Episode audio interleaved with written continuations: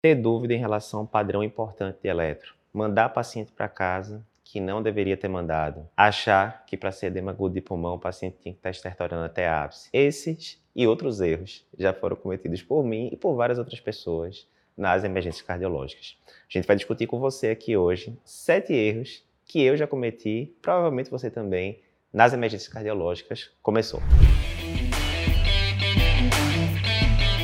Olá, eu sou Eduardo Lapa, editor-chefe do Cardio Papers. Aqui a gente te ajuda a se atualizar em cardiologia, mesmo que você tenha pouco tempo para estudar. E no podcast de hoje a gente vai discutir exatamente sete erros que eu já cometi nas emergências cardiológicas quando era estudante, residente, enfim, médico em atuação, o que seja. E eu vou compartilhar isso com você justamente para que você não repita esses erros na sua prática clínica. Antes de começar o conteúdo, só lembrando que em julho dos dias 11 a 16, a gente vai fazer a semana da atualização em emergências cardiológicas, onde a gente vai discutir contigo justamente o que é que tem aí de mais atual em relação a emergências cardiológicas, como síndrome coronariana aguda, né, sem supra-DST. O que é que diz a última diretriz? Diretriz a qual tive a honra de ser autor. O que é que você tem que ficar ali mais atento nessa diretriz para não tomar condutas erradas frente ao paciente com dor torácica? Segundo tópico que a gente vai abordar, novos critérios diagnósticos de endocardite infecciosa. Mudaram, né, os tão conhecidos critérios de Duke. A gente vai colocar lá para você um caso clínico e vai mostrar na prática o que mudou, o que é que você deve fazer diferente na sua prática. Terceiro, a gente vai falar sobre crises hipertensivas, o clássico. Está lá o paciente no pronto-socorro, na emergência, na UTI, o que seja, com a pressão de 180 por 120, 190 por 110, o que seja que é que você faz com esse paciente? É uma urgência hipertensiva, é uma emergência hipertensiva, não é nada disso, é uma hipertensão crônica mal controlada. Como é que eu separo o joio do trigo? Como é que eu sei que conduta tomar com esse paciente? Gostou? O evento vai ser 100% online e gratuito, né? Investimento zero, só o seu tempo que você vai compartilhar conosco e com certeza, depois dessa semana de atualização, você vai sair muito mais seguro em atender todas essas, essas alterações que a gente falou aqui após as aulas que a gente vai ver. Então, se você quer se inscrever, tem um link aqui aparecendo na sua tela, se você estiver vendo pelo YouTube, tem na descrição do vídeo do YouTube, na descrição do, do episódio do podcast. Você clica aí, se inscreve e a gente vai se encontrar lá. Então, vamos lá. Me lembro que meu primeiro plantão de emergência foi no quinto período da faculdade. Foi o primeiro estágio que eu fiz, né? Aquela ansiedade ali como estudante, querendo começar a atender pacientes já. Fui lá para a emergência cardiológica do Hospital Agamenon Magalhães. E Dali, isso era 2003, até hoje, quando eu estou gravando aqui esse podcast, são 20 anos aí de atuação em emergência, UTI, intercorrências de hospital e assim por diante. Muita história para contar e vou compartilhar algumas dessas histórias com você aqui.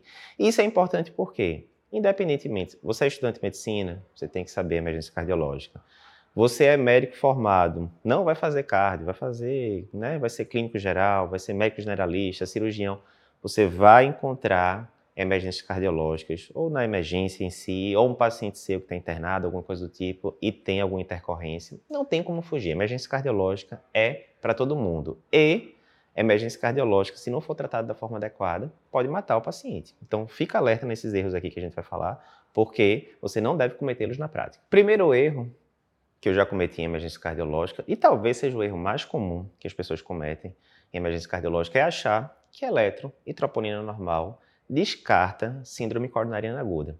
Isso é muito comum, principalmente ali quando você está no final do curso, recém-formado, né? Você tem que saber tudo de medicina ali para dar um plantão né, de, de, emergência geral, inclusive as emergências cardiológicas, mas atenção, as emergências cardiológicas são as que mais matam, né, são as que mais dão medo na prática, e muitas vezes você decorou um bocado de fluxograma, fluxograma de doutorado, fluxograma disso, daquilo, tal, tal, você meio que decorou, mas você não dominou totalmente aquele, aquela parada, né? E é muito comum, né? Quando você pensa, ah, pô, cardio é muito fluxograma, né? É muito decoreba. Não é, né? Tem os fluxogramas para basear, mas tudo tem sentido. A maioria das coisas foi testada em literatura e assim por diante. E aí você pensa, o paciente está com doutorásica aguda, está com eletro normal, está com troponina normal, é repetir e tal, está descartado de síndrome coronariana aguda, certo? Errado. Por quê? Porque existe a boa e velha entidade né, da angina instável, que não altera a troponina por definição. Se alterasse, preencher esses critérios, seria um infarto, né? por exemplo, sem supra. E o eletro ele pode vir normal em boa parte desses pacientes também com síndrome coronariana aguda. Obviamente, hoje em dia, é até mais simples, a gente vai comentar isso na, na primeira aula lá da semana de atualização. A própria diretriz de síndrome coronariana aguda da SBC, a última publicada, bem recente, ela fala de forma clara, né?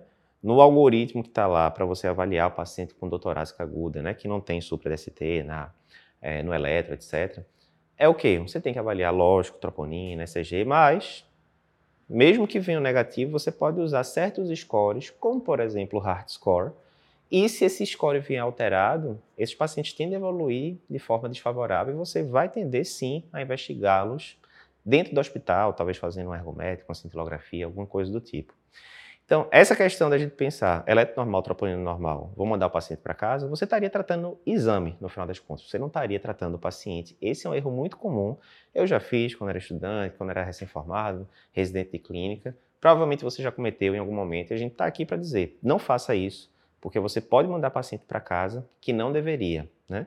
Se você quer aprofundar nesse tema, por que que eletro, troponina normal? Não descarta a síndrome coronariana aguda, a gente discute mais a fundo. A gente vai colocar o link aqui para você acessar um vídeo nosso específico disso. Mas, mais uma vez, no primeiro dia lá da semana de atualização em emergência cardiológica, a gente vai aprofundar bastante nisso, a gente vai falar direitinho, heart score, como é, como é que você calcula, qual a importância dele, o que é que os trabalhos mostraram em relação ao heart score, que principais alterações você tem que ficar atento ali em relação ao eletrocardiograma. Tem algumas, algumas coisas de eletro que o pessoal diz que é normal, mas quando você vai ver de forma mais acurada, o eletro era alterado e assim por diante. A gente vai aprofundar bem isso na semana da atualização em emergência cardiológica. Segundo erro que eu já cometi em emergências cardiológicas, não saber usar dobutamina. Isso aí é clássico.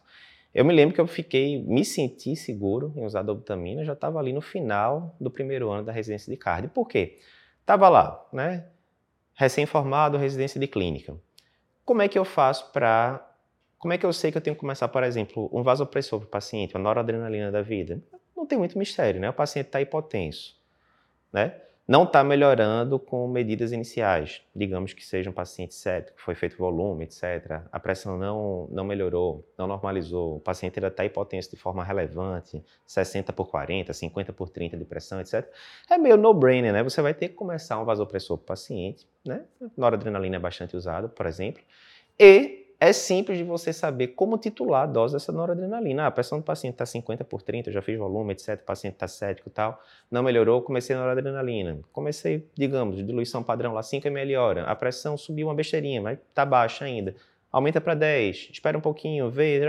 Na hora que você chega ali numa pressão razoável, né, pressão arterial média acima de 65, algo do tipo, pronto, você sabe que você chegou na dose mais ou menos alvo do vasopressor.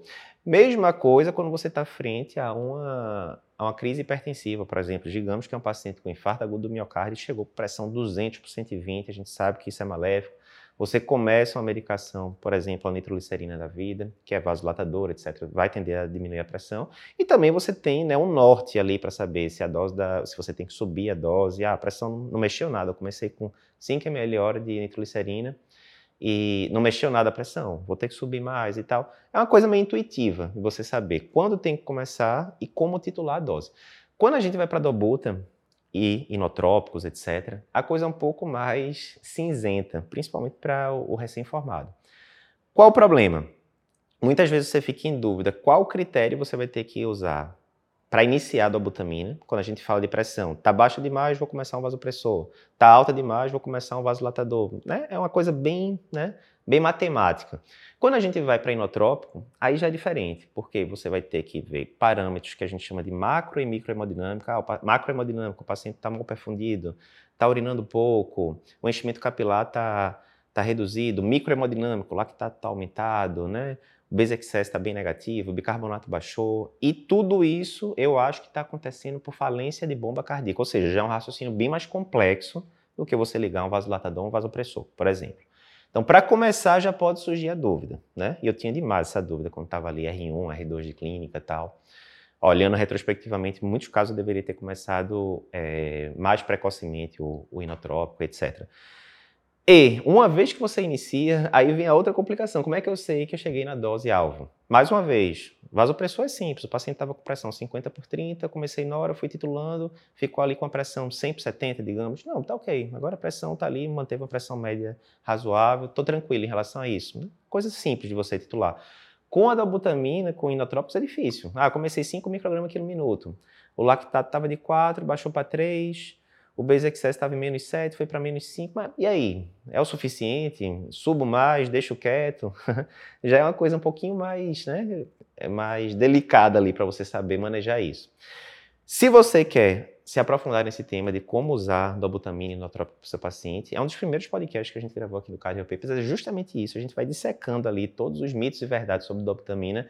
Tá aqui aparecendo para você o link na tela do YouTube, na descrição do YouTube do podcast você consegue acessar também esse podcast e aprofundar-se mais nesse assunto. Antes de ir para o terceiro erro, só lembrando, você deve ter visto já aqui, para quem está vendo no YouTube, eu estou aqui com a camisa do Cardio Papers Experience 2023. Você não sabe ainda o que é o Cardio Papers Experience 2023, você está de brincadeira, só explicando. Cardio Papers Experience é o mega evento ao vivo que o Cardio Papers faz primeira edição foi em 2022, foi show, mais de 600 pessoas, né, ao vivo com a gente lá em São Paulo, presencial, telão de LED gigante, aquela coisa toda. E a gente ficou um dia ali, imerso com um público muito grande, discutindo atualizações em cardiologia, o que é que você tem que saber ali de mais relevante sobre insuficiência cardíaca, síndrome coronariana aguda, hipertensão, dislipidemias, todos os principais assuntos da cardiologia, mas não só cardiologia. A gente foi além disso, a gente discutiu sobre produtividade, finanças para médicos, aprendizados de vida e outros assuntos. Agora, em 2023, dias 13 e 14 de outubro, lá em São Paulo, lá no Villa Blue Tree, a gente vai fazer o Cardio Papers Experience, a segunda edição, a edição 2023.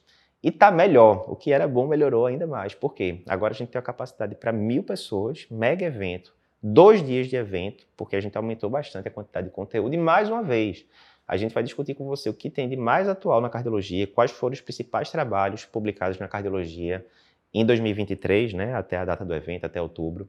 É, o que você tem que saber Estou tratando, tratando meu paciente com insuficiência cardíaca, ejeção reduzida, com terapia tripla, não melhorou. E agora? Para onde é que eu vou? Vou para gliflozina, vou para sacubitril valsartana, vou para ressincronizador, vou para transplante? Vamos discutir isso. Cardiologia do esporte. Qual é o protocolo que eu tenho que seguir para liberar meu paciente para academia, para uma atividade física, de acordo com os guidelines mais recentes? O que é que tem de mais novo em relação a guidelines de diabetes que todo cardiologista tem que saber, vários assuntos extremamente atuais de cardiologia e, mais uma vez, a gente vai é, além disso e a gente vai discutir formas de você se tornar um médico mais produtivo, como a inteligência artificial vai mudar não só a cardiologia, como a medicina, como você pode faturar mais no seu consultório particular e vários outros temas do seu interesse. Se você não está inscrito ainda, você está de brincadeira, lembrando que as vagas são limitadas. E aí você pode perguntar, Eduardo, gostei dessa camisa, vou ganhar essa camisa. Fica ligado, a gente tem dois setores lá no Cardio Papers Experience, o setor VIP, o setor Experience. Quem tiver ali no setor VIP vai ganhar um mega kit ali de boas-vindas que inclui, entre outras coisas, a camisa do Cardio Papers Experience. A gente espera você lá, vai ser um mega evento. Você vai ver que ao final do evento você vai se sentir mais empolgado do que nunca com cardiologia e com medicina. Terceiro erro que eu já cometi, não saber diferenciar se um ataque cardíaco QRS no eletro era uma TV, um ataque com aberrância, o que é que danado era. Essa daí eu me lembro lá no quinto período, dos primeiros plantões lá no, no Hospital Agamenon Magalhães, emergência cardiológica. Lembro o paciente chegando com ataque QRS largo, e o pessoal discutindo, os plantonistas, aquela coisa toda. Ah, se eu não me engano, o paciente saiu com a mildarona, estava estável e tal. E eu me lembro, como se fosse hoje, o pessoal discutindo depois os critérios de Brugada, né? Pegaram lá e aí mostraram lá o fluxograma, como é que era para você aplicar critério de, é, de Brugada na época. Eu né, já tinha algum conhecimento né, parco ali, muito pouco de eletro, sabia já, né, no quinto período olhar ali, dizer que era ataque cardíaco e que RS largo, mas menor ideia para diferenciar que aquilo ali era uma TV, um ataque supracoaberrância. Alguns anos depois que eu fui entender a lógica por trás do critério de Brugada, né, critério dos Santos, aquelas coisas todas para você diferenciar se se trata aquela taquicardia que é se se trata de uma TV ou de um ataque supracoaberrância. Isso obviamente tem relevância, né? normalmente, né? generalizando, normalmente a taquicardia ventricular tende a ser mais grave, impor maior risco de vida do que um ataque supra com aberrância, mais uma vez, estou generalizando bastante. Tem relevância na conduta, o que é que você vai fazer com aquele paciente, quer seja em termos medicamentosos ou de, de cardioversão elétrica, assim por diante. E é um conhecimento importante para a gente ter e que geralmente estudantes de medicina e médicos recém-formados não têm. Geralmente é aquele conhecimento que fica ali mais restrito né, para cardiologistas, plantonistas mais experientes, mas não deveria ser assim. Simples, a maioria das taquicardias de QRS largo, elas não vão chegar para o cardiologista ou para o intensivista. Elas vão chegar para a pessoa, o médico generalista que está ali na porta, atendendo a maior parte dos casos. Simples assim. E para você não passar perrengue, você tem que saber pelo menos os critérios basicões para saber diferenciar ali o joio do trigo.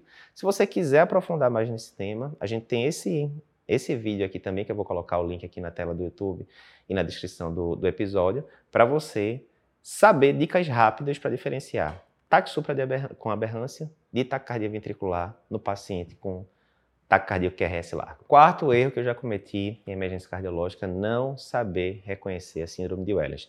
Primeira vez que eu vi um eletro de síndrome de Wellens, lembrando que é aquela entidade descrita ali no começo da década de 80, que são pacientes com síndrome coronariana aguda, que muitas vezes podem vir com marcadores necrose miocárdica é, negativos, não é obrigatório, né? na época dosava-se TGO, TGP, enfim, era negativo esses, essas alterações. Hoje em dia, com troponina ultrassensível não é comum né, de vir é, negativo.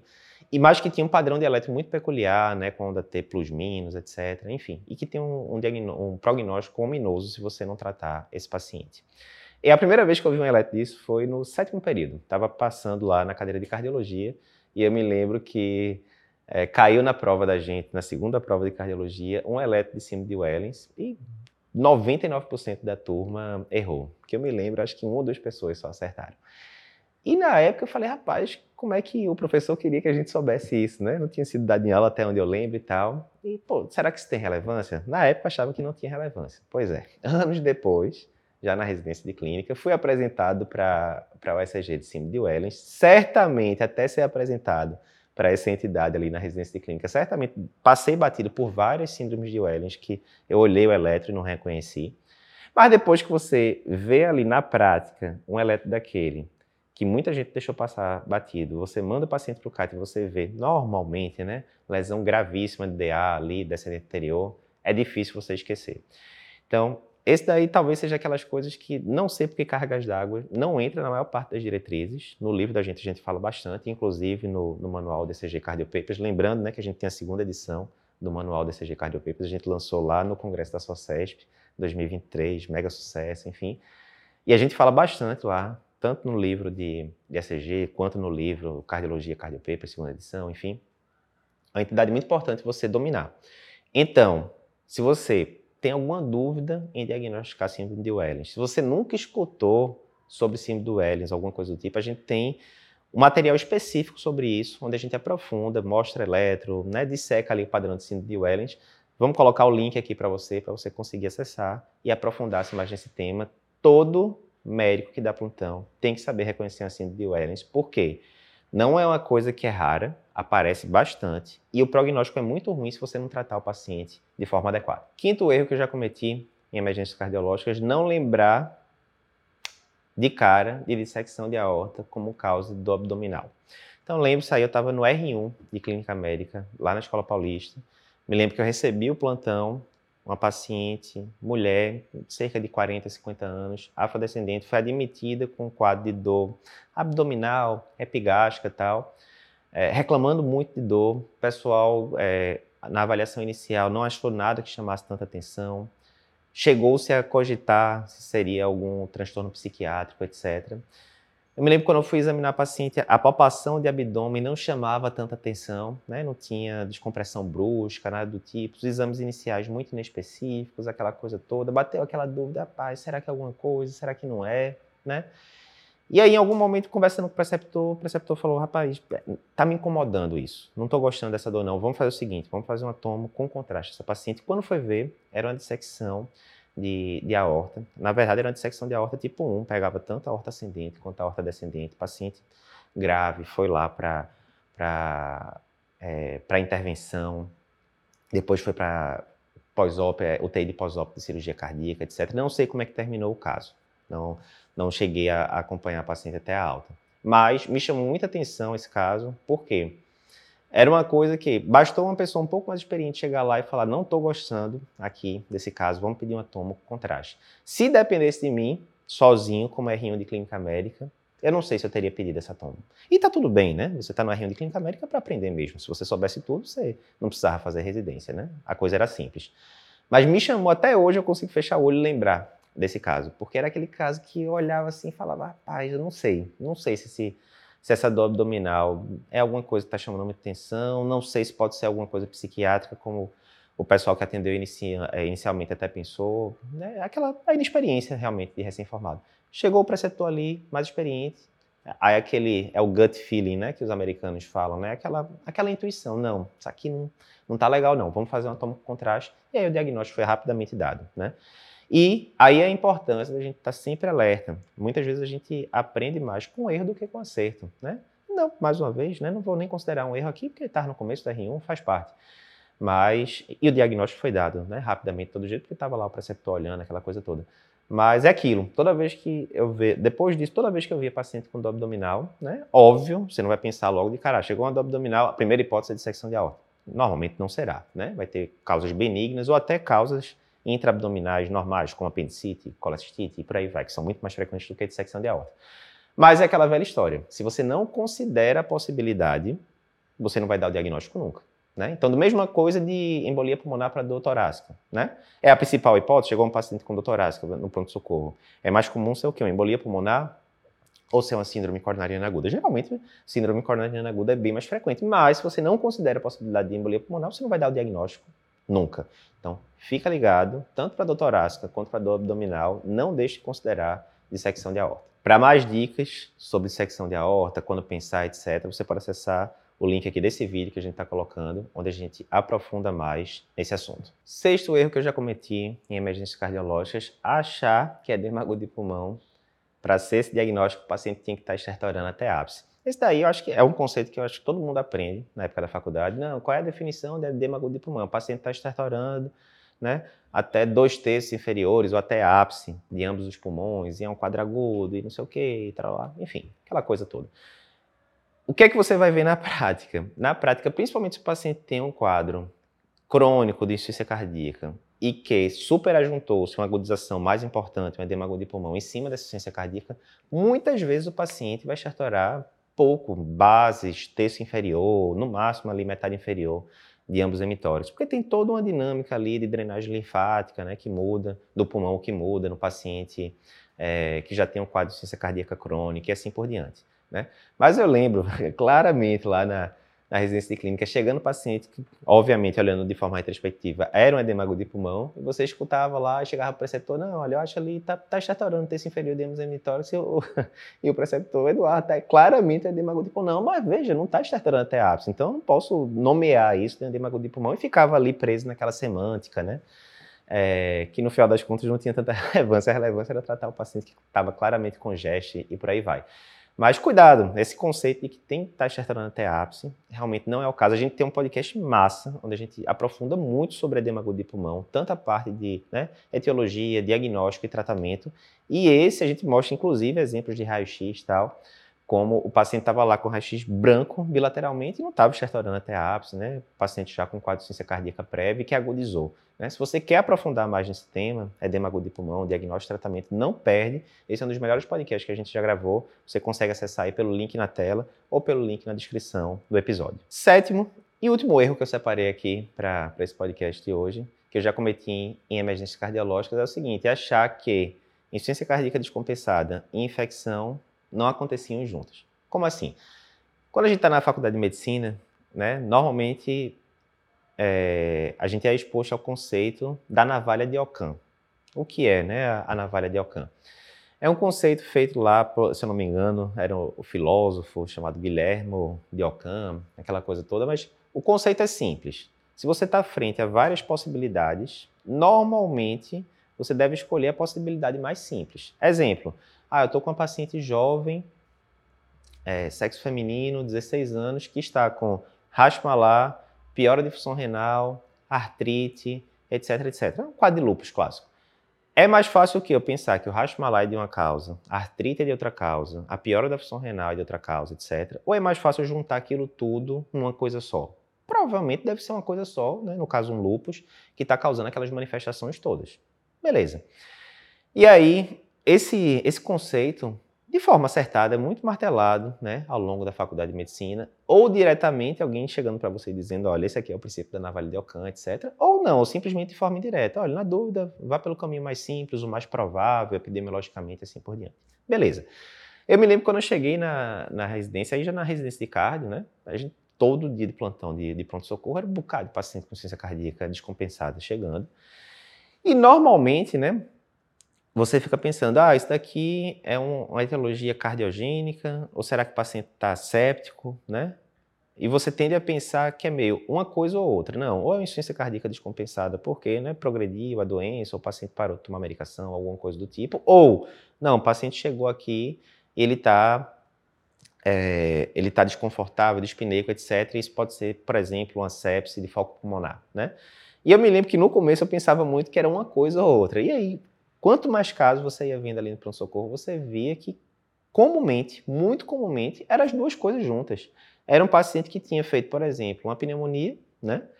sepse e aquilo é, descompensou a insuficiência cardíaca. E aí o paciente estava com as duas coisas ao mesmo tempo. Ele estava com infecção que tinha descompensado a insuficiência cardíaca. Era extremamente comum isso. Ou fazia é, erisipela, celulite membros inferiores, descompensava a insuficiência cardíaca e assim por diante. A verdade é que o paciente com insuficiência cardíaca, né, é, muitas vezes ele está ali naquela tênue linha, né, que qualquer coisinha é o suficiente para descompensá-lo, quer seja uma aderência à medicação, sobrecarga hidrossalina, infecção, embolia pulmonar, é, DPOC exacerbado e assim por diante.